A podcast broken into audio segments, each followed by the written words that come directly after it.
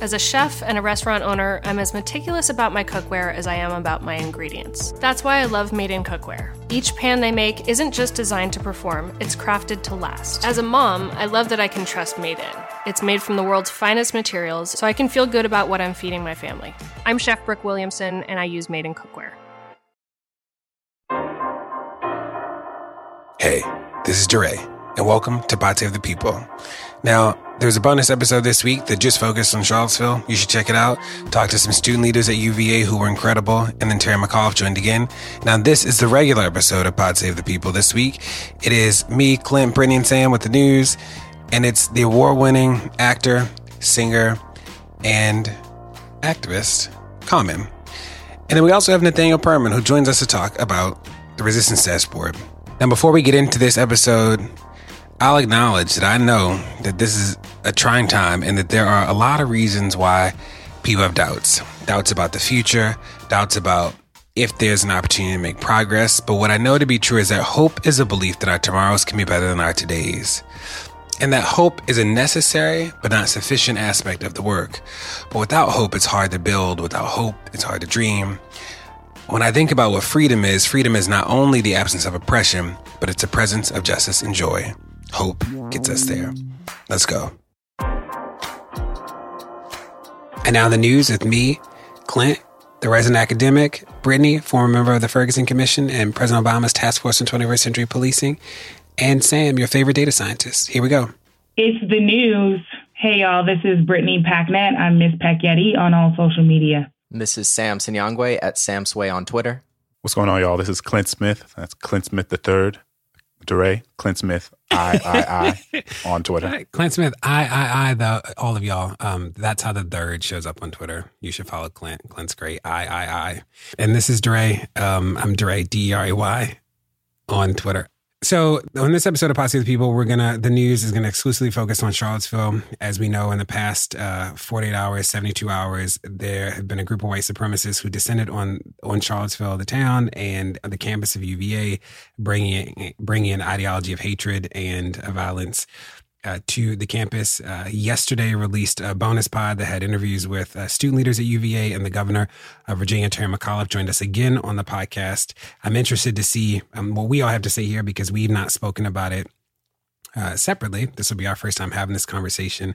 I, I, I will just uh, open up the conversation by saying that as someone who has been in many cities and started in Ferguson, I often know that there's a difference between uh, what we see in the mass media and what we see on social media telling these stories. I remember I got a call on Friday night uh, from a student leader at UVA who said to me, uh, she was like DeRay, and I met her when Martese Johnson was first uh, when the story of Martese Johnson Martese Johnson first happened at UVA, and it wasn't anywhere in the news. Uh, there were a set of students who reached out to me who were like, "Can you help?" And, and, we did help bring attention to that story. Well, she called me on Friday night and she said, DeRay, there are white supremacists. There are white people with torches on campus. And I was looking online and I like didn't see it anywhere. And I was like, Are you sure? And she was like, Yeah, no, I'm I'm seeing them right now. And I I found two sort of reporters who were there who whose tweets weren't getting any any traction and helped amplify them because she had reached out and uh, and and so many other people were starting to talk about it. So uh, I remember that vividly from Friday night, and then we all saw across the country what happened uh, with the uh, person driving through a crowd of people and uh, one person uh, dying and the two troopers, their helicopter, who they were monitoring the situation, their helicopter crashed, and we still don't know why that happened. So, uh, that just to open up the conversation, Brittany, Clint, Sam would love to know your thoughts about what happened, how we got here, what do we do? So, part of what I want to do is pull back a bit and get a sense of why Charlottesville became the epicenter of these protests in the first place. And the reason at least a large part of it, is that the city of Charlottesville is attempting to have the statue of Robert E. Lee removed.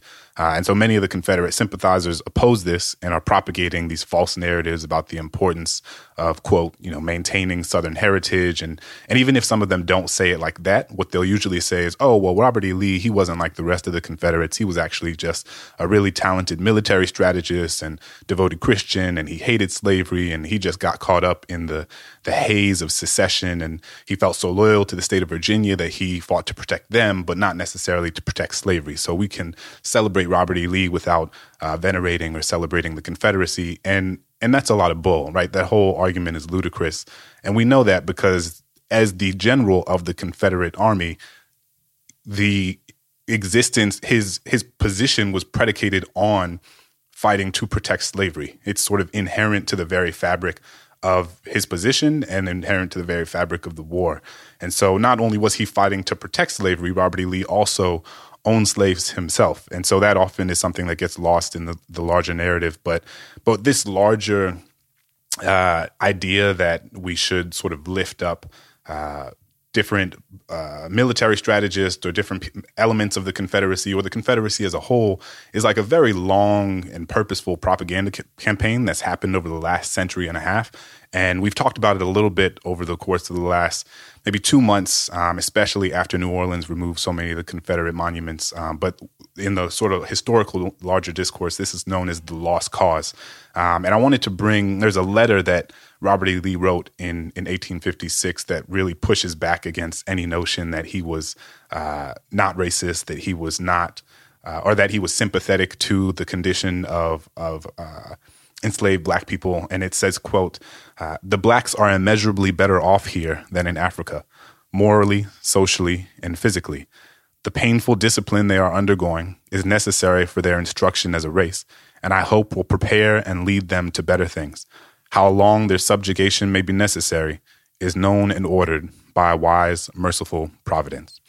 And so, this is the language of someone who clearly has uh, uh, a pathologized conception of who black people are, uh, who think that black people are intellectually, morally, uh, and socially inept and incapable of being full citizens um, of the United States or, or being full human beings for that matter. And and you know, I think it's really important to sort of lay out the totality of who Robert E. Lee was because we get inundated, you know, and myself growing up in Louisiana, uh, you know, I remember my middle school American history course and like being inundated with this sort of mythology and this lost cause uh, rhetoric about who Robert E. Lee was and what the sort of larger uh, aims of the Confederacy was, and people suggesting that the Confederate uh, the Confederacy wasn't fighting to protect slavery or to maintain slavery, and the Civil War wasn't about slavery.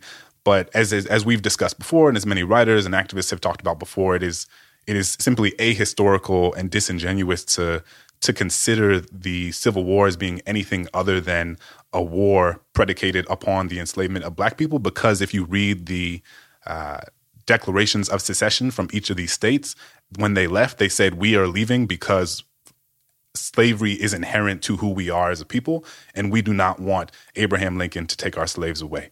Wow, thanks for bringing that in. And, you know, when you were talking about Clint, when you were saying, you know, what you learned in high school, it really hit a chord for me because, you know, growing up in Orlando, Florida, uh, in my high school, we, you know, my, it was in 10th grade and it was AP US history. And um, the teacher was this white lady and she spent that, the whole sort of Civil War, run up to the Civil War and Civil War part. Um, she was very intentional about trying to frame it as being something about everything other than slavery. Um, it was about other economic concerns, she would say. Um, and just thinking about how many, you know, for me, I, I, I knew that that was wrong, but a lot of the kids there, like nobody was going to challenge that. Um, nobody did challenge it that year. Um, and you know, I'm thinking about how many kids sort of went off into the world thinking that that might have been true um, when it wasn't, right? And, and how many other classrooms across the country are actually teaching that same thing today? Um, and how those beliefs can factor into the minds of you know some of the white supremacists that we might have seen today uh, or that we saw in, in Charlottesville.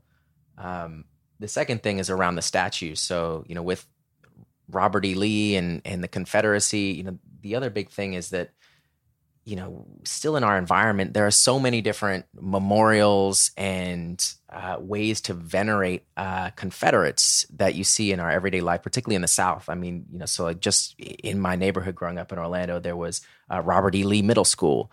Uh, there was a statue to a Confederate soldier in the in the main park, Lake Eola Park.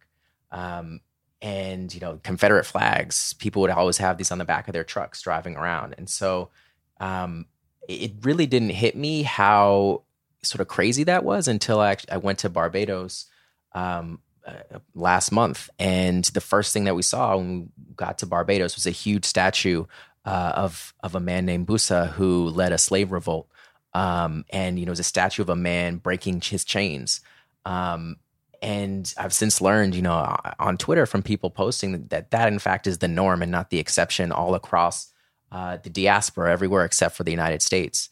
Um, you know, there are statues in Brazil and statues in Haiti and in Guyana, um, in Puerto Rico, uh, commemorating people who resisted, people who led uh, revolts uh, of enslaved people, people who fought back, uh, people who participated in liberation instead of oppression. And that just is not the case even to this day uh, here. And what that means in the minds of so many people um, if, where that is a part of your environment and, and who that empowers and, and what you think about the world growing up in that context uh, informs the kind of debate that we're having today.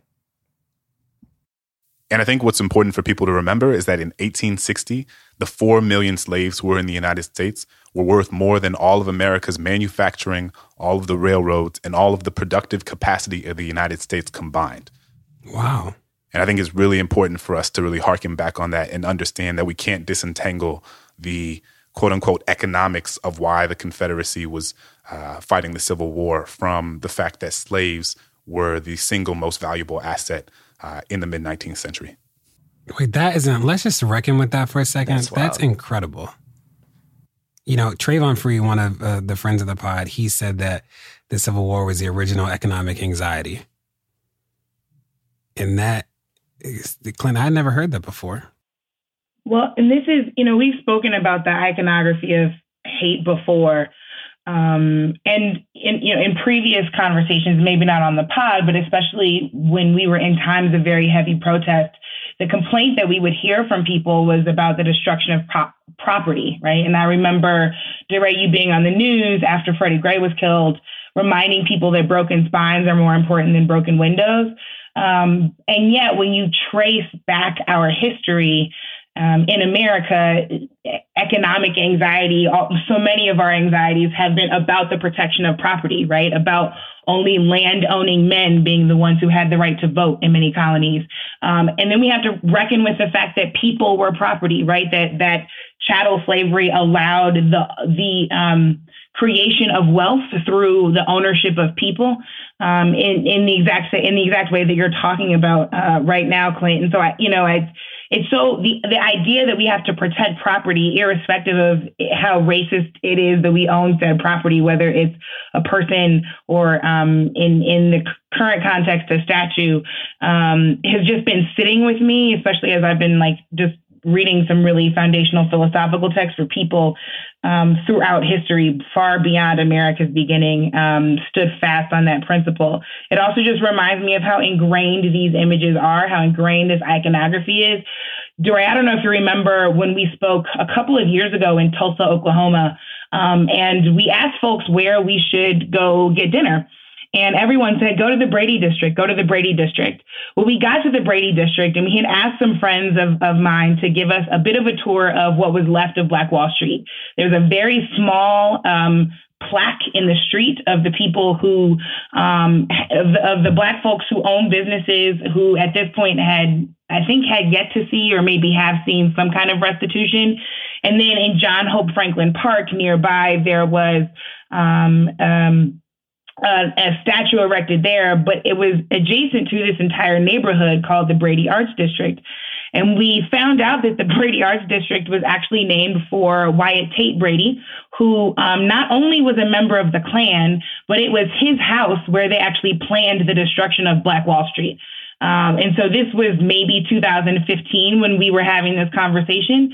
Uh, and what we found out was that because people were so tied to the name, the Brady District, instead of get rid of it, given its roots, they decided that they would just tell people that it was named for Mathew Brady, who is a Civil War photographer. Um, so people are so tied to the tradition of property, the tradition of these names, the tradition of this the, the preservation of this particular legacy, which is one that, quite frankly, we should all be ashamed of. Um, and, and this is happening all over the country. And it isn't until recently that we have en masse called for the removal of these icons. you know, this makes me think too, Brittany, of President Obama's uh, tweet condemning what happened in Charlottesville, uh, which he tweeted out a quote of Mandela that said, No one is born hating another person because of the color of his skin or his background or his religion people must learn to hate. And if they can learn to hate, they can be taught to love, for love comes more naturally to the human heart than its opposite. What that makes me think of is how the guy who ran through the crowd of people that led to the, the death of someone and the injury of so many other people uh, was a 20 year old person who like has grown up in a world where President Obama is really the only president he has ever functionally had um, that's young, you know, to like be this hateful to get in your car and just like drive through people. So what was interesting about seeing the the images of all the people in Charlottesville is like it wasn't like you know, people have said for so long, like, you know, this will just die out, right? There's like a generation of people who just like grew up racist when the country was in a different place and da da. And like, it wasn't old people out there that I saw. It was like young people. It was like, you know 20 30 year old people. It was white men and white women out there in a way that like that is not the rhetoric that you normally hear about like the who who is hateful. And like that is just so fascinating to me because like we're we're young you know? Like we're not that old for for people to be this hateful. So i also wanted to bring in how you know this is not sort of an isolated you know incident or something specific to charlottesville uh, and that in many ways the ideology behind uh, those white supremacists that we saw uh, in Charlottesville is is well represented within the broader uh, society and especially within the Republican Party. Um, so a, a, couple of points. First of all, you know we saw the the terrible damage that was done um, by that the the white supremacists who got in that car uh, and drove it at protesters. Um, but you know what's clear is that in many states, just this year, um, legislation has been introduced and in some cases passed uh, that actually protects drivers from any type of liability uh, from if they hit protesters, right? And so, you know, this is not. What's wild to me is that you have Republic. This these are all Republican-controlled states, states like North Carolina, uh, North Dakota, Texas, um, Tennessee, Florida, uh, where you have Republicans introducing bills uh, that are designed to protect and, and em- empower people essentially uh, to, to hit protesters, to be violent towards protesters. Um, and these bills were introduced in response to um, the no DAPL, no DAPL protests in North Dakota in response to Black Lives Matter protesters. Um, and it just shows you that, you know, in many ways, what that individual did um, in the car is something that we see folks in who are legislators using their legislative powers uh, to essentially commit similar types of violence, right? Violence against folks, allowing violence to happen legislatively.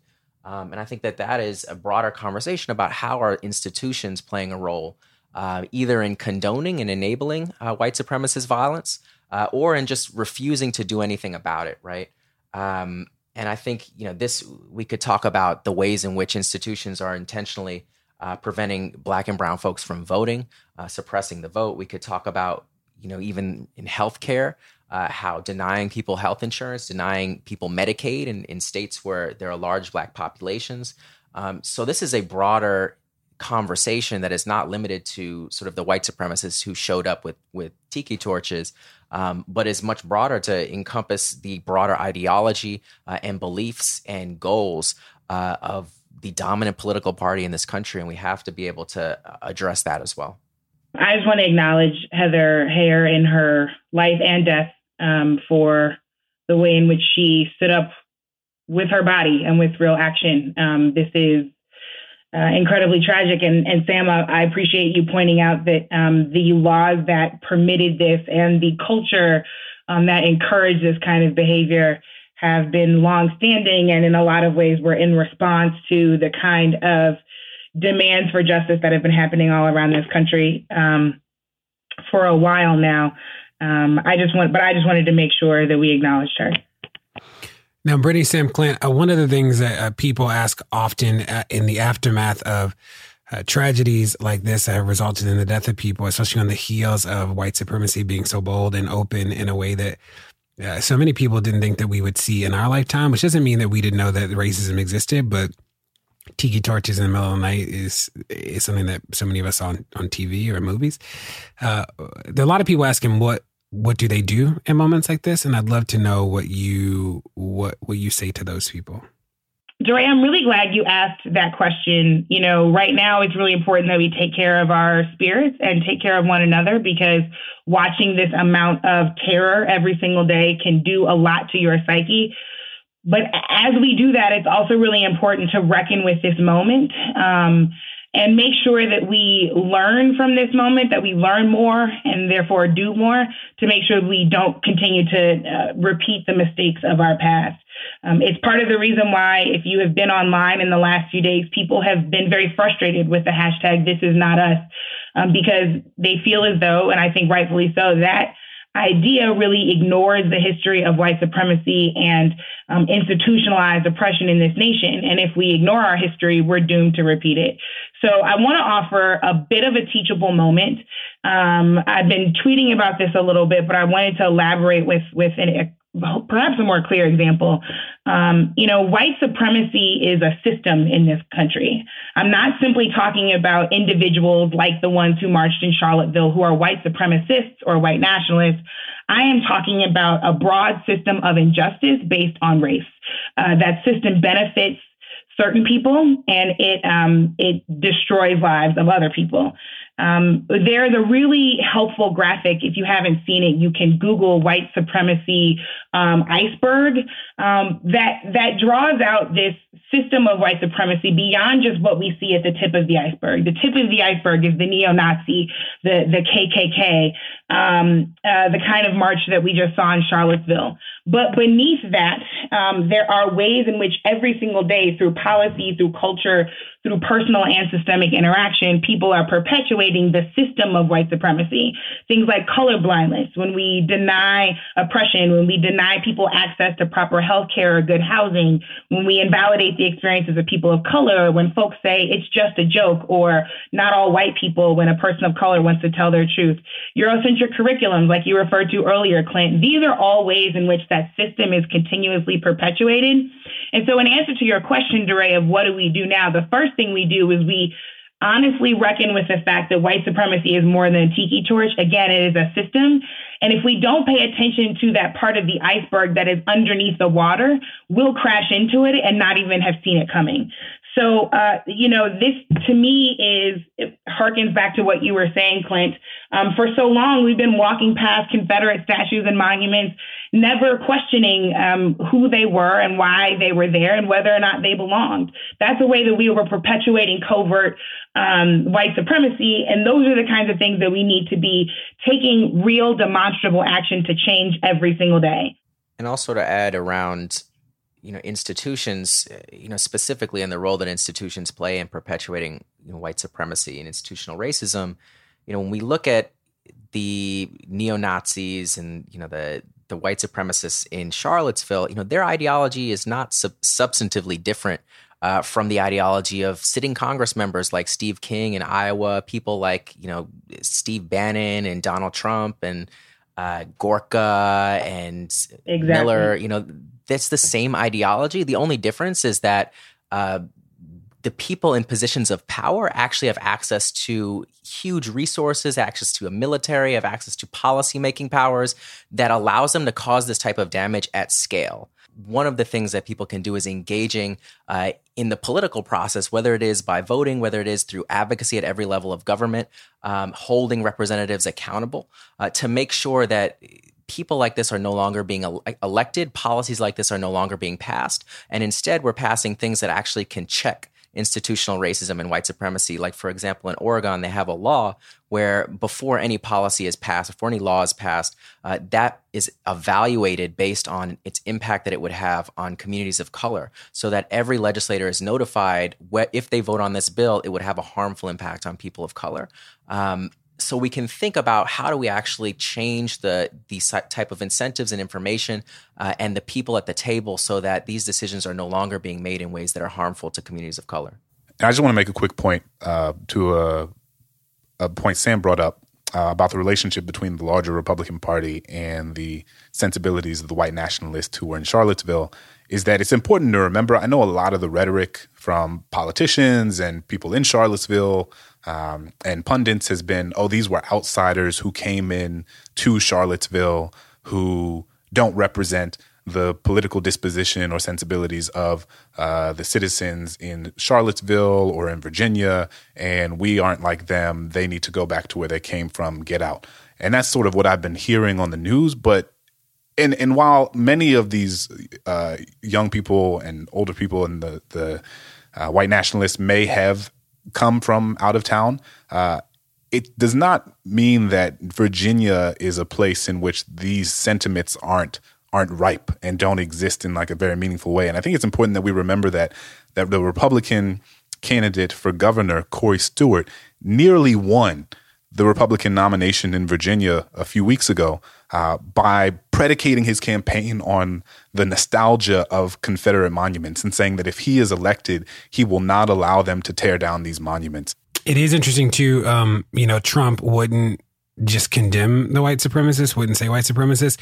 Uh, you know, it's interesting to see people like Ted Cruz call out white supremacists. That seems like a, you know, that was surprising to me. It, it, you know, I'm trying not to be cynical, but it does seem like a setup for, you know, some posturing uh, politically for him later. We've never heard this rhetoric from him. Um, so that was interesting. And, uh, you know, McAuliffe had a strong statement, and so did the mayor of uh, Charlottesville, uh, to in the aftermath you know, statements are one thing, but a lot of the GOP officials that put out stronger statements in the White House are still perpetuating the very policies that help white supremacy exist. So I'm less interested in a statement, more interested in some action.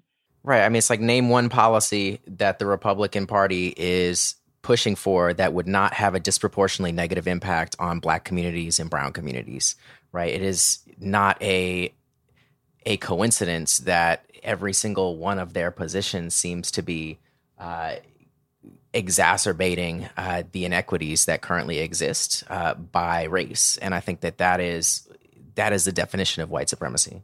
You know, Kamala Harris released a, uh, released a statement tonight that says, "I feel a special responsibility, and I hope and expect my colleagues in the UN, U.S. Senate do too. It's easy to tweet that hate has no place in America, but no legislator should be allowed to be horrified on a Saturday and then vote to drag America backward on a Monday." She better preach.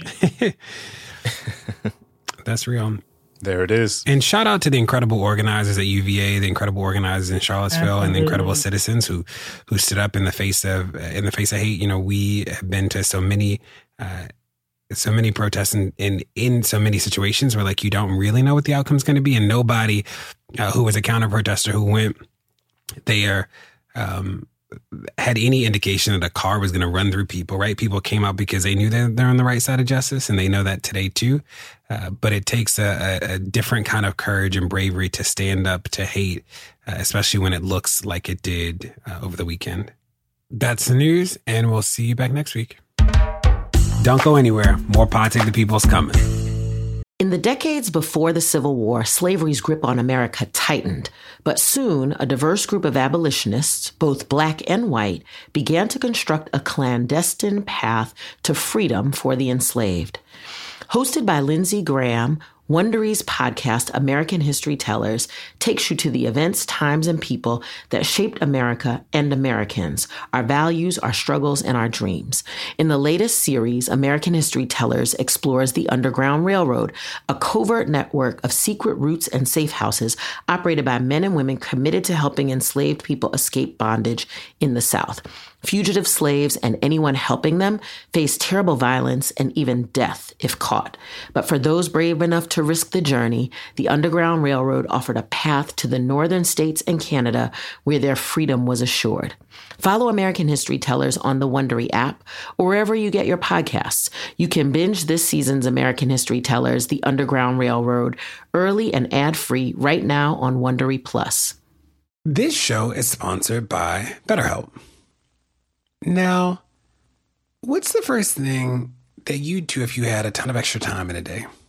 Maybe I'd take a nap, go for a run, talk to some friends.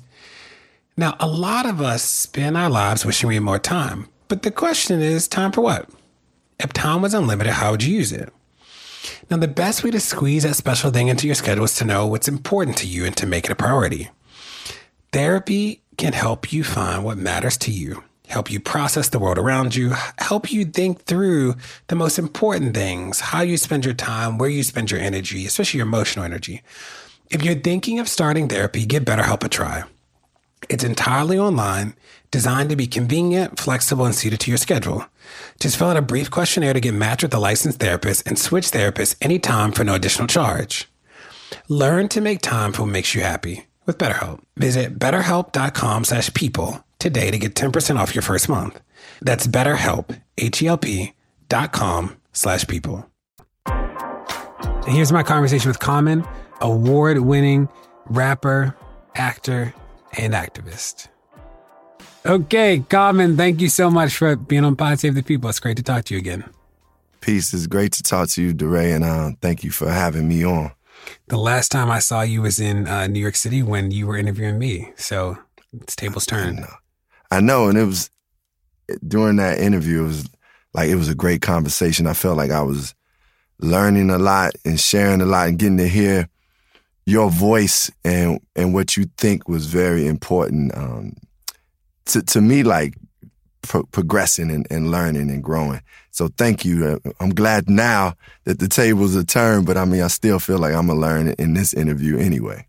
Yeah. So before we start talking about some of the more recent work that you're doing around criminal justice reform, um, I'd love to talk about like what you think the artist's responsibility is in a moment like this, where so much is at stake, where there's such public conversation about these issues in ways that we have frankly not seen in our generation or our lifetime. Um, what do you say to people who say to you that like this just isn't your role, right? That you should sing, that that should be what you do, that that you should leave the policy up to the people who do this full time, or that you need to stay in your lane. What do you say to those people? I feel like I believe that the artists, their role is to be a voice for the policy changes, for the people, for those that are experiencing the struggle. It is 150% our duty as artists to use our platforms and voices and these microphones and our thought process to inspire people, to give people um, information, to do it in a way that's fresh because otherwise sometimes they won't receive it. And I'm talking about the art aspect of it. But as far as activism, this is our responsibility.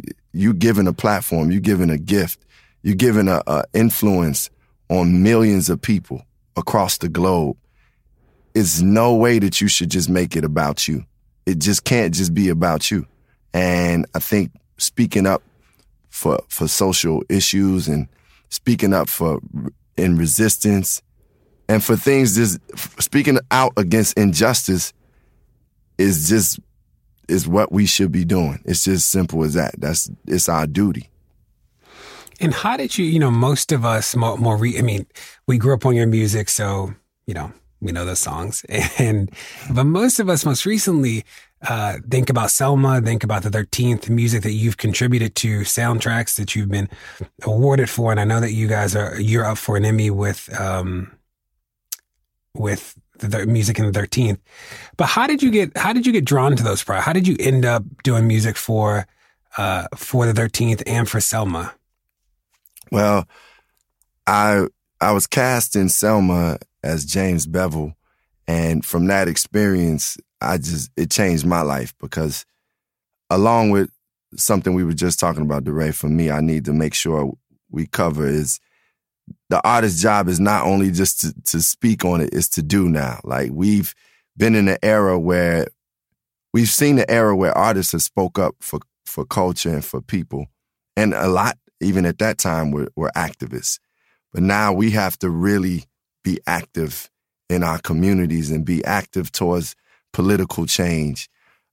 Well, Selma really put that fire in me because I, I got to see, yeah, I had been, like you said, for years creating music that was uplifting and inspiring and, and revolutionary and in the tone of it and the spirit of it. But and I had my foundation and different things I was doing, but there was a next level that needed to be done for my work, for the work that I should be doing, and the recognition that I had received. It was time for me to go to the next level. And Selma was that that catalyst. Just seeing the studying the lives of people of the civil rights movement and how everyday people just stood up and went out and protested and marched, you know, like yourself, like what you did and what you continue to do. So that took me to that level of wanting to do more work and seeking out and, and politically educating myself. And I'm still in that process. But then, you know, that developed a great bond with Ava DuVernay, who's directed Selma and directed the film 13th. And I had, you know, I actually had to like say, Ava, could I please write a song for 13th? Because I knew it was about mass incarceration. I knew it was about mass incarceration. I was like, Ava, I'm really, this is in my soul. This is in my heart. I've been reading the new Jim Crow and please. And she said, submit a song. And I wrote the song Letter to the Free with, um, with Robert Glasper and Karriem Riggins producing and it's featuring Bilal. And I felt we just wanted to capture the spirit of what the struggle for black people have been and throughout this throughout slavery, throughout Jim Crow, up to mass incarceration, including black and brown people when it comes to mass incarceration. So we wanted to capture that spirit and make sure that we created something that was inspiring and also like gave people a, a, a, a like really generated them to do or created something for them to feel like they can go out and, and be active and change. Now you're from Chicago, right? Yeah, Southside. yeah. yes, sir. that's great. That's great. Um, how does how does being from Chicago, a place where people uh, where people don't often say positive things about in in the mass media or the mainstream media, people in Chicago obviously love Chicago, uh, but they talk about it's criticized for being a city with uh, so many issues, drugs, crime. You know, I'm from Baltimore, so I know what it's like to be from a city that people uh, in the in the mainstream don't say positive things about. But how has that influenced your art at all when you think about these structural issues like uh, mass incarceration or police violence or a set of other issues with regard to race? Well, Chicago is a very segregated city, and being from the South Side, I really was raised just amongst black culture. And that gave me a sense of who I am, a sense of pride and, and love for my people. And it also made me want to do more for, for my people because I, I saw us going through the struggle. And when it comes to dealing with police brutality and and mass incarceration, because I experienced it firsthand, dealing with police officers who obviously looked at me as a young black man and just never treated me with respect. Dealing with friends and, and family members who have been in prison and feeling like that's a norm until I realized that that was part of a systemic thing created that was called mass incarceration, but it started with the war on drugs and, you know, it was a, it was a long history to it. But I wasn't informed of that, but I understood that because I lived amongst it. But the positive and beautiful things of growing up, it is is something about being black in Chicago or Baltimore that that teaches you about community, teaches you about family, teaches you about love and spirituality. Um, that that I gained a great foundation, music and art, food, all those beautiful things, the block club parties. Those are the things that gave me a sense of like, yes, this is this is me. I'm I'm I'm this black man in this world, and I'm proud to be this this black man in this world. So Chicago provided me a lot of beautiful things and I saw enough ugly to feel like I can help be part of the solution. And I wanted to to be and I continue to want to be part of the solution. And what is it what does it mean to you to be a father uh, in this moment where there seems like there's so much at risk, right? Where we see things like Charlottesville happen, uh, where white supremacy is on display in a way that we had heretofore seen in movies, uh, though that we though we knew racism still existed. You have a a daughter. Um, yeah, she just turned 20 years old. My daughter t- turned 20 years old.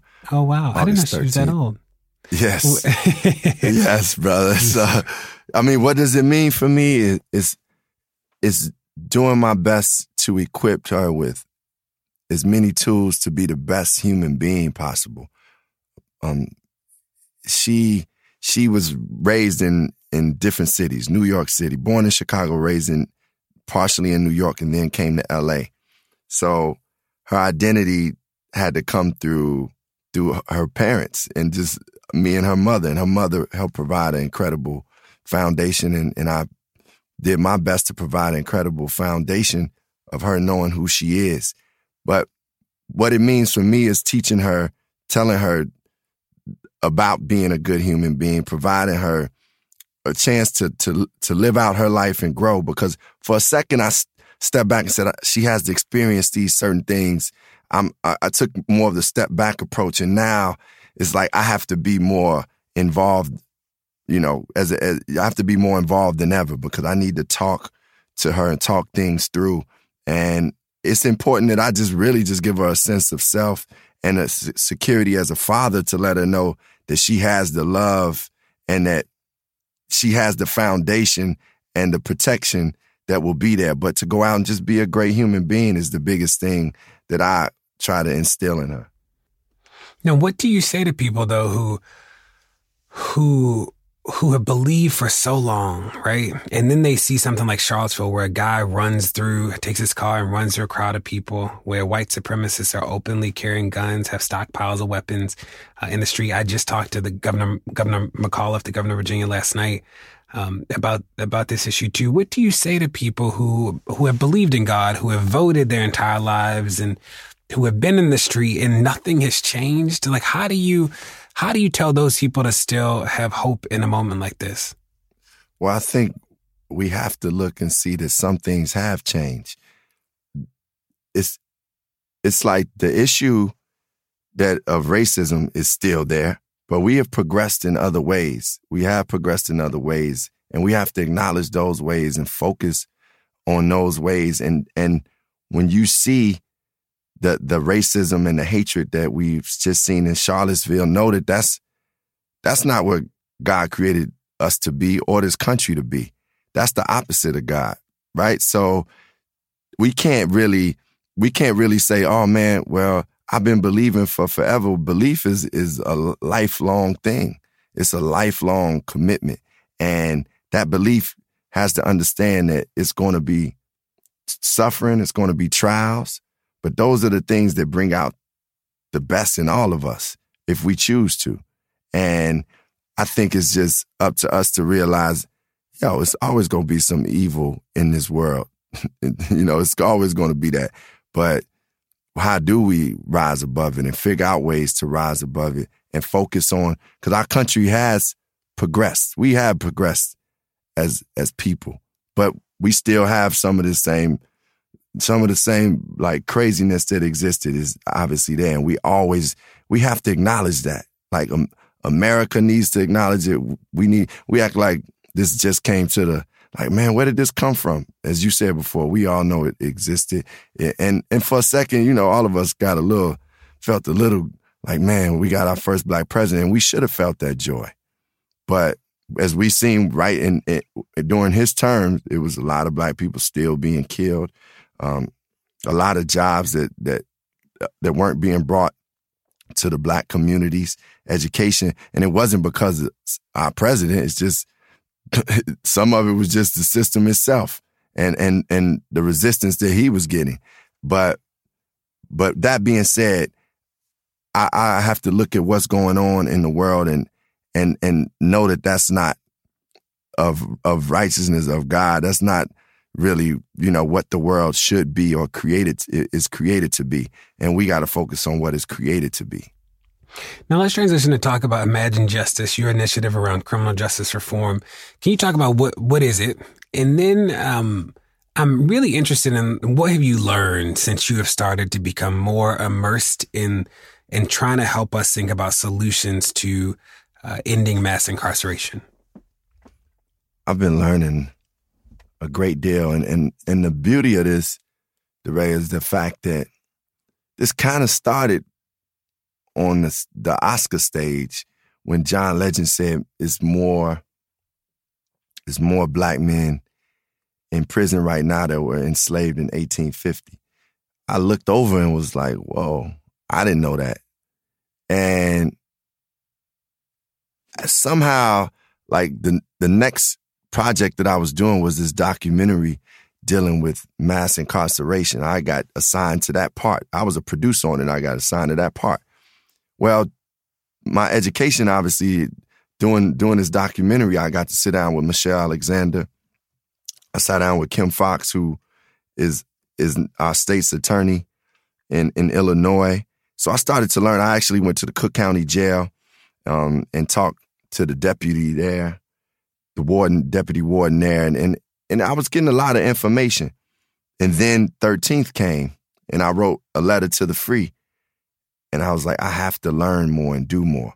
So that next level for me, I connected with this this brother, this, this brother named Scott Budnick. He's um he has a, a organization called ARC, which is Anti Recidivism Coalition, and he had been talking to me for like 10 years about going to visit prisons. He would bring former in, formerly incarcerated individuals to our shows.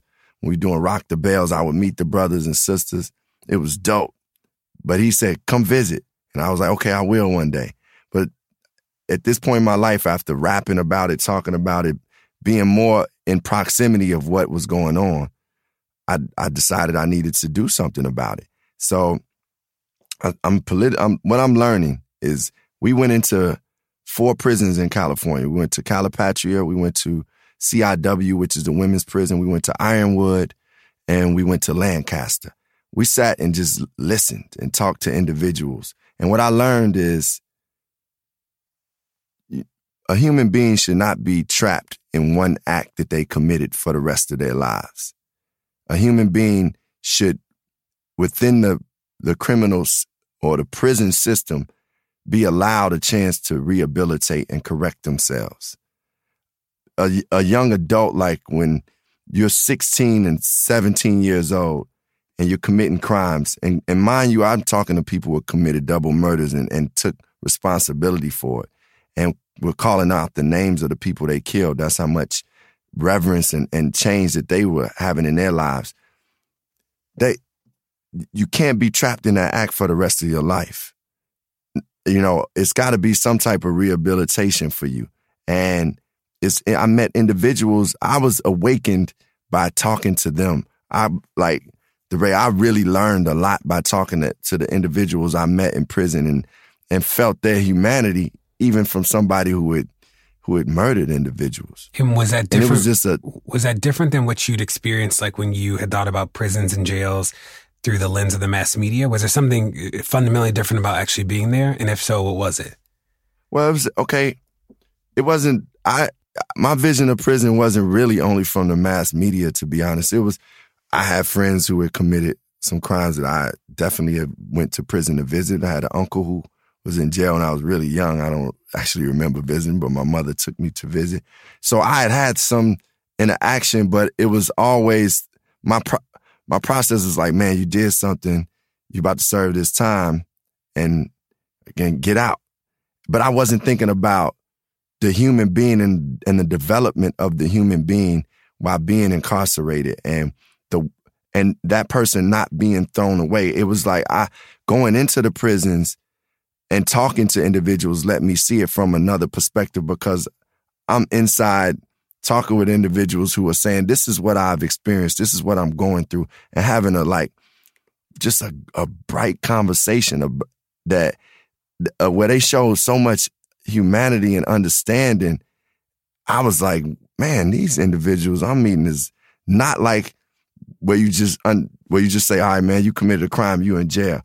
These are people that have said, man, I, I really made a, a bad decision, a bad mistake that cost somebody their life. And I want to correct that. And I don't want other individuals to go through that. And while I'm in here, I need people outside to know I'm a human being. It, for me, it was about understanding that these human beings are being treated less than human beings. Hmm. And that always hurts my heart. It hurts my soul. It makes me want to fight harder. And that's why that's why I do what I do now because when I see people being treated less than human beings, I fight no matter where it is. And my fight now is Imagine Justice is about getting some of these policies changed, getting some programs put into the prisons, giving people hope. hope was the big like we we call this this whole thing Imagine Justice. It's a hope and redemption tour because we want to instill hope back into some of the people. And when I I performed at these prisons too, when I performed, man, it was people that was like saying to us after the show, like, man, we forgot we were in jail. We forgot we were in prison, man. And I had never been to a concert, and they they were saying all type of things that just let me know man, you haven't experienced life. You haven't been treated like a human being and understand. They, they were saying things to me like, yo, can we, we need mental health like programs in the cities for, for kids. They understood like, cause I remember one, one guy just came from, you know, he had been moved around in foster homes. He was like, man, I was never able to develop a foundation to be a, a good citizen. So that type of understanding is what I received by going to these prisons and and I got to say, as much as I thought I was giving, I was receiving so much. And it's been a life enhancing experience for me. And I think when we talk about what are we going to do in this day and age when, you know, you, you have the government that ain't, we ain't even got to discuss the government because we know what they about, right? the, the, I'm talking about on the federal level. Oh, or what the they not about, right? Right. We know what they not about and we know what they are about, right? So that's, that's like, that's a given. But what are we going to do to be a part of like shifting the paradigm and changing things? Well, for me, prison reform has become one thing, but I've always been about education too.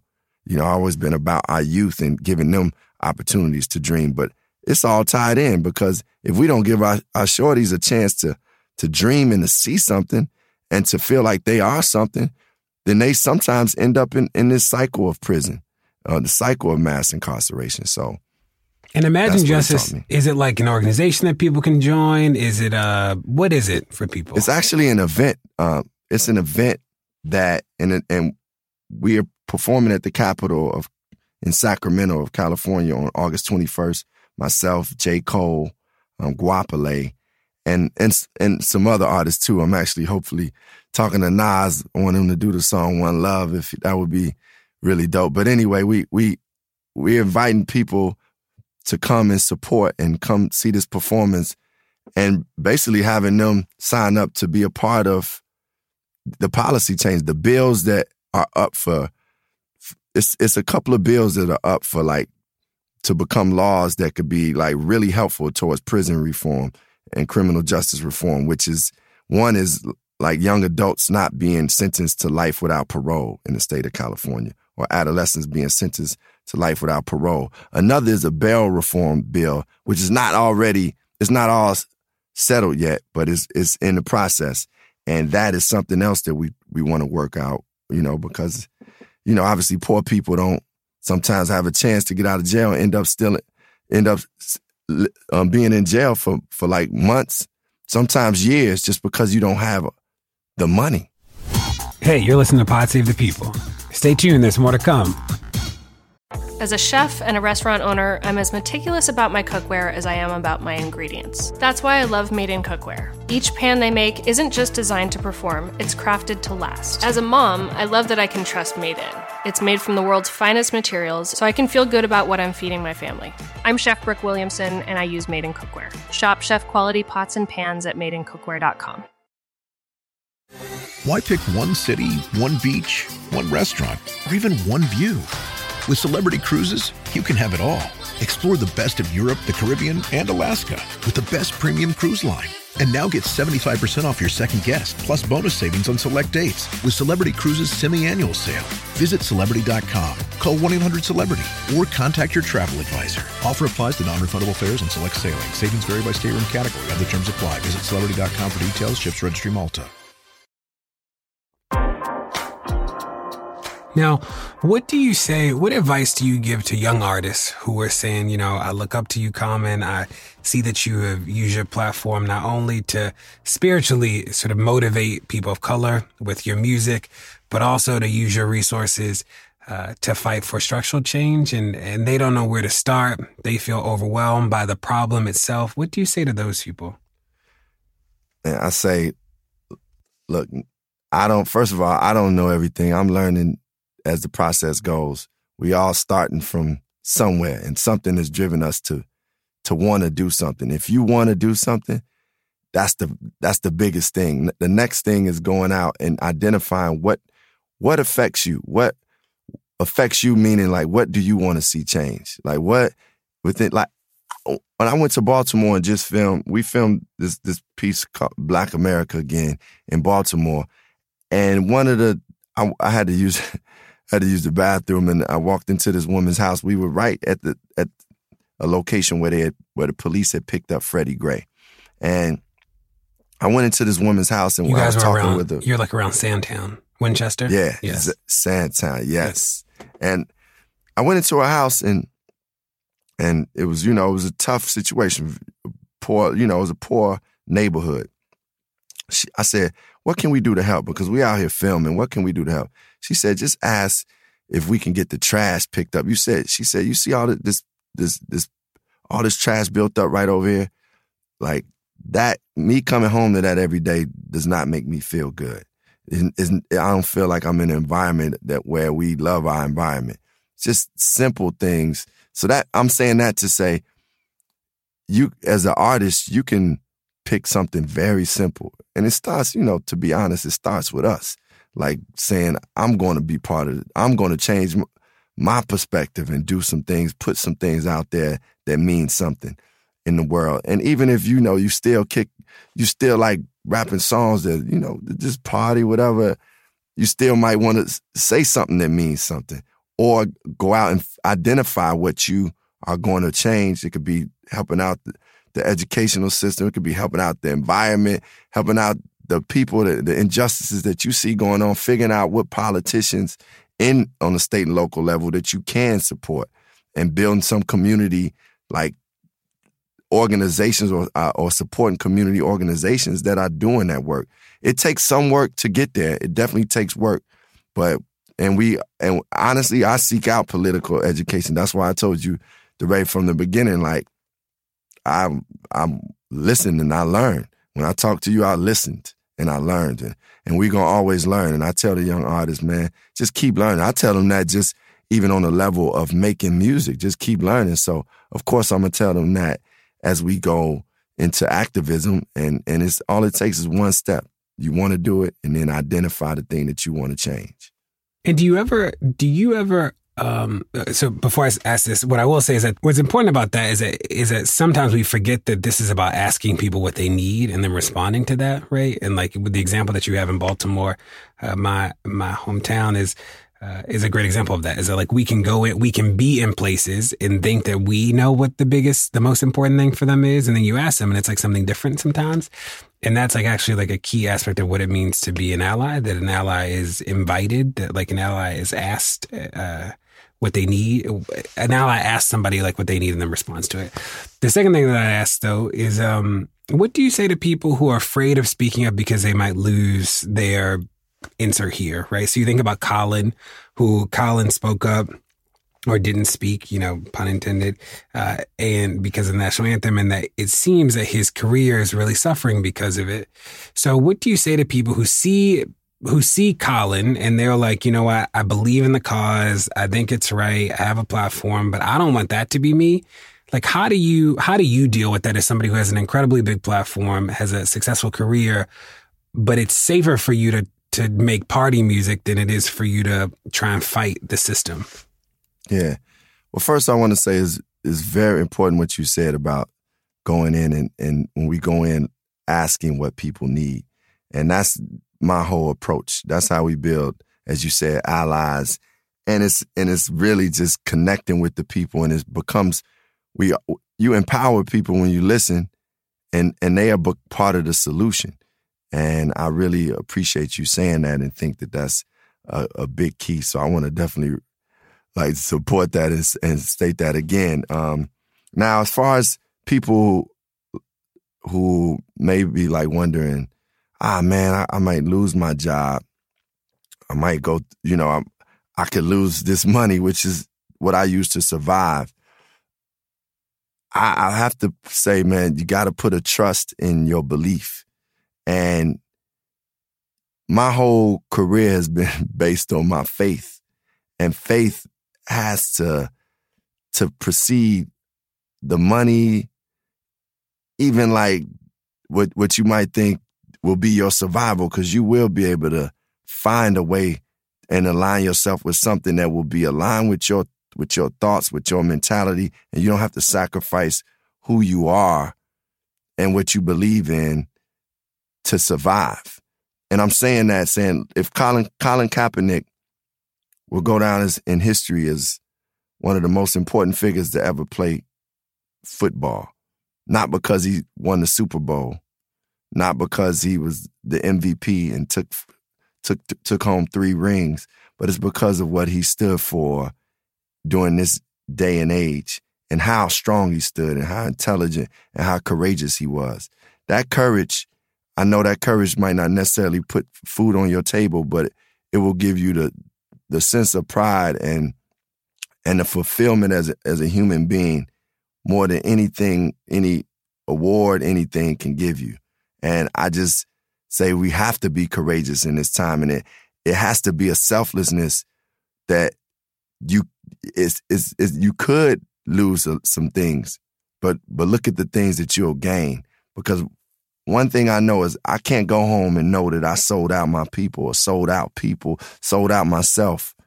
I can't like it's a pain in living like that, and it, that that's something that I think you know. In all truth, I think the people living out there with hatred in their hearts is living in the pain, and none of us want to live like that. So, us using our courage and us using our mouthpieces and our and our beliefs and our dollars to support what we want to support is worth it.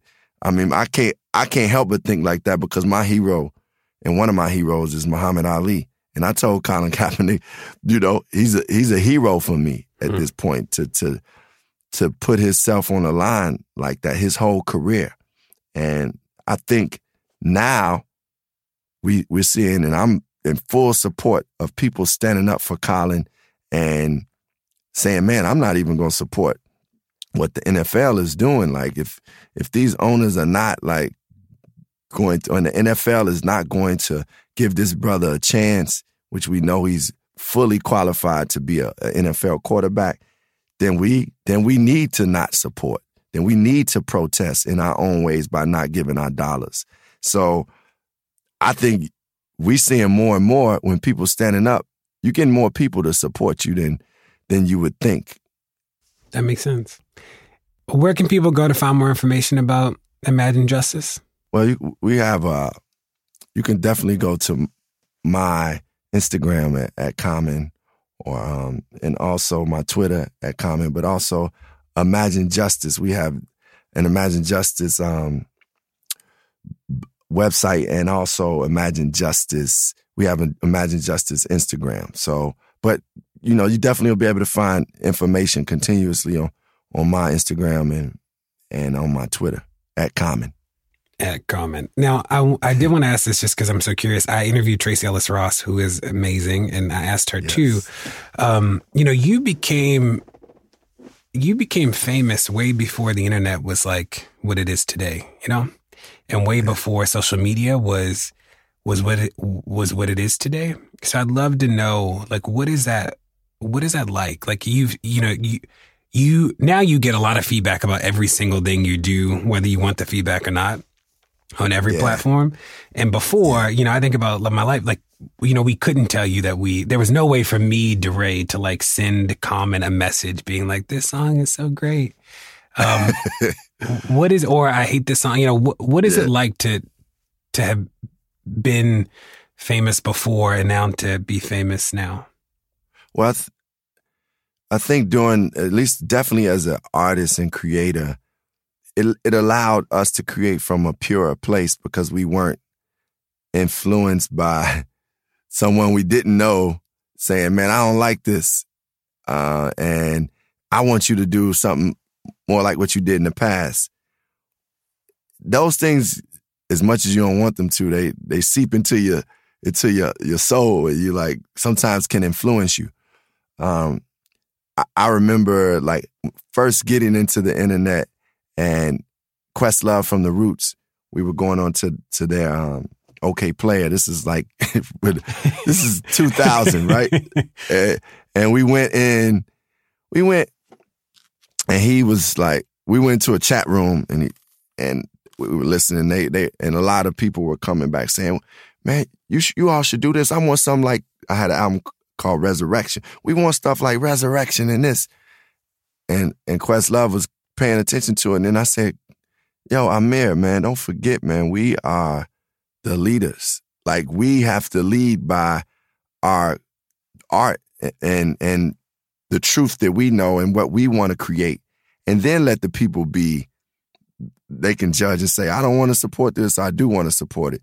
Like we can't let them start determining what we create because then you become a caterer to the audience and you don't know what that audience is if that audience is truly giving you what they really feel or or if they're going to move on to the next so i think one of the best things you can do and the best things that we were able to do in that era was just create from a pure place without having as many voices. Because I use that same example you just said. I was like, man, I was never able to tell Michael Jackson, man, you should create this. or I, can tell like KRS One from Boogie Down. But man, I didn't like that. My my way of supporting it was go to the performances. And that was another thing. A lot of interaction was face to face. I have to tell you, I, I actually and it and it was it was impactful because I can tell you a story about in in some of my earlier songs I used to use the word like use words that that could be taken as anti you know gay like they and I remember having a show and these these two dudes came up to me and was like Common we two gay dudes man and we love you but when you say this word fag that hurts us and I was like wow it just affected me in a way where I I never used the word again. But I grew up around that word, and that was just a word we would say derogatory to each other, no matter what. It didn't have to any, even anything. Well, it did have some things to do with that, but I, I didn't even know the the core of how it could hurt somebody. Really, I mean, I was using it just to talk a little stuff to the to the homies. But point blank, I'm using this example because it's an example of the interaction that I had face to face with somebody that really changed my life. Now, I don't think if somebody was coming at me on a computer saying, saying like, man, you, you, know, I don't know if I would receive it the same way. And and I'm just saying those interactions, face to face human connection were were really valuable. And I still cherish them now. And I still, you know, respect and understand that some people we get our voices out through social media. But I think it's also important important that we balance it with the connection of if we can face to face, going out and supporting, putting our bodies and and and, and hearts in the space, and that that's why protest is important. That's why activism is important, and as well as tweeting is important, and and Instagram and, and letting people know what your voice is saying. But to put your body in the space and put your mind in in the space and get into proximity of what's going on is very very important. Now, uh, one of the questions uh, I get a lot from people is, um, you know, there are a lot of white people trying to figure out what what can they do, right, or like how should they think about this moment. I think that what we've seen over the past few years is that uh, there's been a resurgence of, of, of black organizing and, and, black activism. We've also seen white people come out and say that they want to. Uh, that they want to do something and people are trying to figure out what to do. What do you say to white people who are like, common, I, you know, I get it. The system is screwed. I want to help out. Well, I, I, mean, I think Charlottesville was a was a really good example of. I mean, when you think about it, it was a lot of white folks out there protesting, which was strong. Um, I think white people have to do some of the same things that I just said that we all need to do. Identify some things that you need that you know need to be changed. And if you're not in proximity of it and not having been acquainted with it, you got to get out of your get get up off your ass and get to somewhere where you can know what's going on and and not be passive, not be like, oh man, did you see what happened to the to the young gentleman? To did you see what happened to Alton Sterling? You see what happened to Sandra Bland? You see what happened to this young brother? Just the I don't know if you saw the images, but but his, his name is DeAndre Harris, who was getting beat by five white men, um, this young brother in Charlottesville, just getting beat with sticks, poles. like once you see that, you got to figure out. I have to. This has to be nonstop. The same way we work towards pursuing our careers, giving love to our families. We have to make sure that we are doing stuff beyond just us, our little circle. I had a friend of mine text me and said, "Man, I'm well, I'm not being I, I, none of none of my friends were, were lost in, in in what happened in Charlottesville, and this is. I was like, man, how can you even think like that?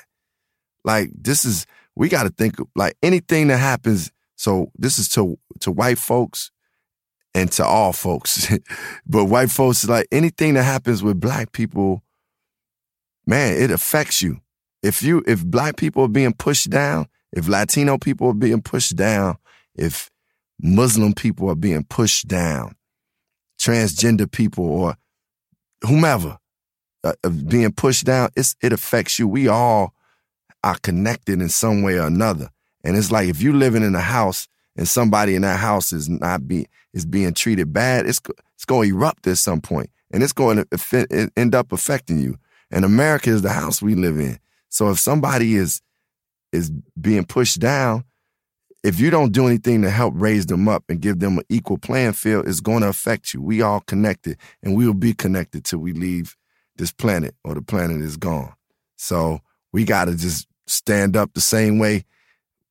I just said we got to stand up, DeRay, and and I'm and I'm speaking for our Latino brothers and sisters, you know, our Asian brothers and sisters, our the white brothers and sisters, and the Native brothers and sisters. We got to all stand up, but white folks, you, you the white people out there have work to do just like we do, and you got to be even more aggressive and and strong in it. Common, I appreciate you coming. That was helpful for white people to listen to. Um, and I just appreciate you being able to talk about the intersection of art and activism in a moment where there's so much at stake and we are all trying to figure out the best way to make sure that we change the system. I think that we've all been successful in helping to change the conversation, which is a first step. But one of the things I remind everybody is that protest uh, is not the answer. Protest creates space for the answer. And that in this moment, we are uh, working to, to fill in that space. Yes, sir, DeRay. Well, thank you, man. Thank you for the work you do. Thank you for having me on here. And, um, you know, I'm being tuned with you, brother. God bless you. I appreciate it. Hey, you're listening to Pod Save the People. Don't go anywhere, there's more to come. As a chef and a restaurant owner, I'm as meticulous about my cookware as I am about my ingredients. That's why I love Made in Cookware. Each pan they make isn't just designed to perform, it's crafted to last. As a mom, I love that I can trust Made in. It's made from the world's finest materials, so I can feel good about what I'm feeding my family. I'm Chef Brooke Williamson, and I use Made in Cookware. Shop chef quality pots and pans at madeincookware.com. Introducing RSHO, the Tema American Reshoring ETF, the pioneer in investing in America's infrastructure revival and beyond. Invest in the companies we've identified as leading and benefiting from this industrial resurgence today. Visit us online, temaetfs.com slash RSHO. Before investing, carefully consider the fund's investment objective, risks, charges, and expenses contained in the prospectus and summary prospectus available at temaetfs.com. Read carefully. Investing involves risk, including possible loss. Foreside Fund Services, LLC. And now, my conversation with Nathaniel Pearlman of the Resistance Dashboard.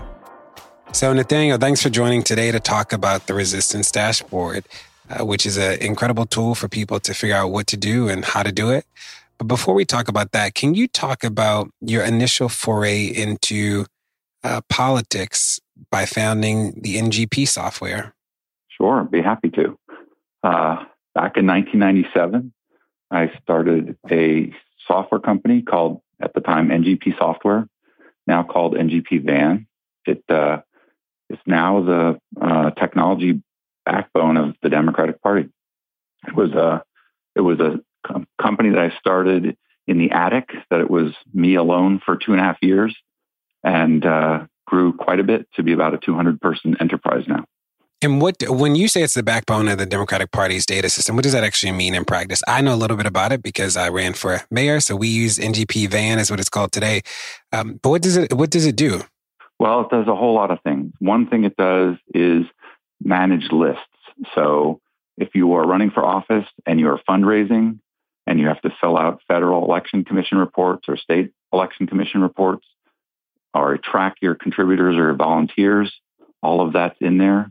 It's also connected to the VAN, which manages the voter file for each state party. And so all the candidates uh, share their access to that voter file data. And so all the canvassing and voter contact is managed there.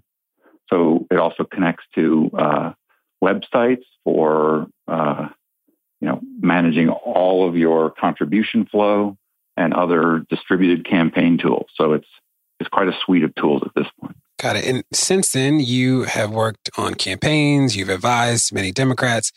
Uh, but in this moment of a Trump presidency, you started or helped lead the resistance dashboard. Can you talk a little bit more about what that is? So right now, it's two things. One, uh, after the election, a lot of my friends were asking me, uh, how much should I worry about what's going on? You know, this seems really unusual in politics to have a guy like this elected. And so what I started to do is to track visually on a bunch of different dimensions how much, what was going on, what what kind of uh, moves was he making ideologically in terms of social justice, in term, terms of democracy, in terms of conflict of interest, in terms of uh, foreign policy, environment, things like that. And so if you go to that site, you can see some of the ups and downs, the big events, and, and sort of how we've decided uh, things are moving. I also started to place onto it a lot of information about groups that are springing up or had been around for a long time, which are working on the resistance. Well, what can you tell us about the podcast? Recently, and, and what I'm very excited about right now is we added a podcast of our own to it called The Great Battlefield, where I've been talking to what I'm calling political entrepreneurs, people who've started up uh, groups or sites or building new technologies or well, taking lots of different actions to fight what's been going on from this administration and the right wing of the Republican Party. And one of those people that I interviewed is Sam, who I believe is part of your show. Yeah, Sam's amazing. And what's the website actually that people should go to? It's resistancedashboard.com. And if you go in the upper right, there's a button for the podcast. Yeah, yeah, I'm on it now. Now, what led you to create the, the dashboard? Like, what was the impetus behind it? Did you feel like there wasn't a central repository? Uh, was it because you thought the metrics weren't in one place but should be? Like, what was the what's the what behind it? I think I think what was behind it was one, uh, what can I offer? I have a a real interest in visualizing data and about and a lot of interest in the politics of this time and, and things like that. So I thought, can I sort of track visually what's going on? I wanted to do something. So, you know, I thought maybe I can maybe I can turn something on technologically that will be a place where people go to see how much they should worry, to maybe start to participate, to see what other groups are out there, and and to to get engaged. And what can people do when they visit it to take action? How can this be a tool that actually pushes people to change the conditions that we live in? What's your what's your thoughts there? And what do you tell people who are like, what can I do? What I've done is try to draw attention to other people's tools. So there is a, a directory of tons of organizations, including, you know, uh, I think the, the key organizations that are part of the resistance right now, which you can, which anyone who comes to my site can explore and see what actions they are recommending. I, you know, I didn't want to just add one more tool. I wanted to be more of a directory of the possibilities. So I'm hoping that people will come uh, to Resistance Dashboard and, and visit our podcast. And I appreciate you having me on to talk about it. Cool. Well, thanks so much, Nathaniel, for joining us today. And everybody, check out resistancedashboard.com. Well, that's it. Thanks so much for listening to Pod Save the People this week. Make sure you rate it wherever you get your podcasts. Tell a friend. See you back next week. As a chef and a restaurant owner, I'm as meticulous about my cookware as I am about my ingredients. That's why I love Made in Cookware. Each pan they make isn't just designed to perform, it's crafted to last. As a mom, I love that I can trust Made in. It's made from the world's finest materials, so I can feel good about what I'm feeding my family. I'm Chef Brooke Williamson, and I use Made in Cookware. Introducing RSHO, the Tema American Reshoring ETF, the pioneer in investing in America's infrastructure revival and beyond. Invest in the companies we've identified as leading and benefiting from this industrial resurgence today. Visit us online, temaetfs.com slash RSHO. Before investing, carefully consider the fund's investment objective, risks, charges, and expenses contained in the prospectus and summary prospectus available at temaetfs.com. Read carefully. Investing involves risk, including possible loss. Foreside Fund Services, LLC.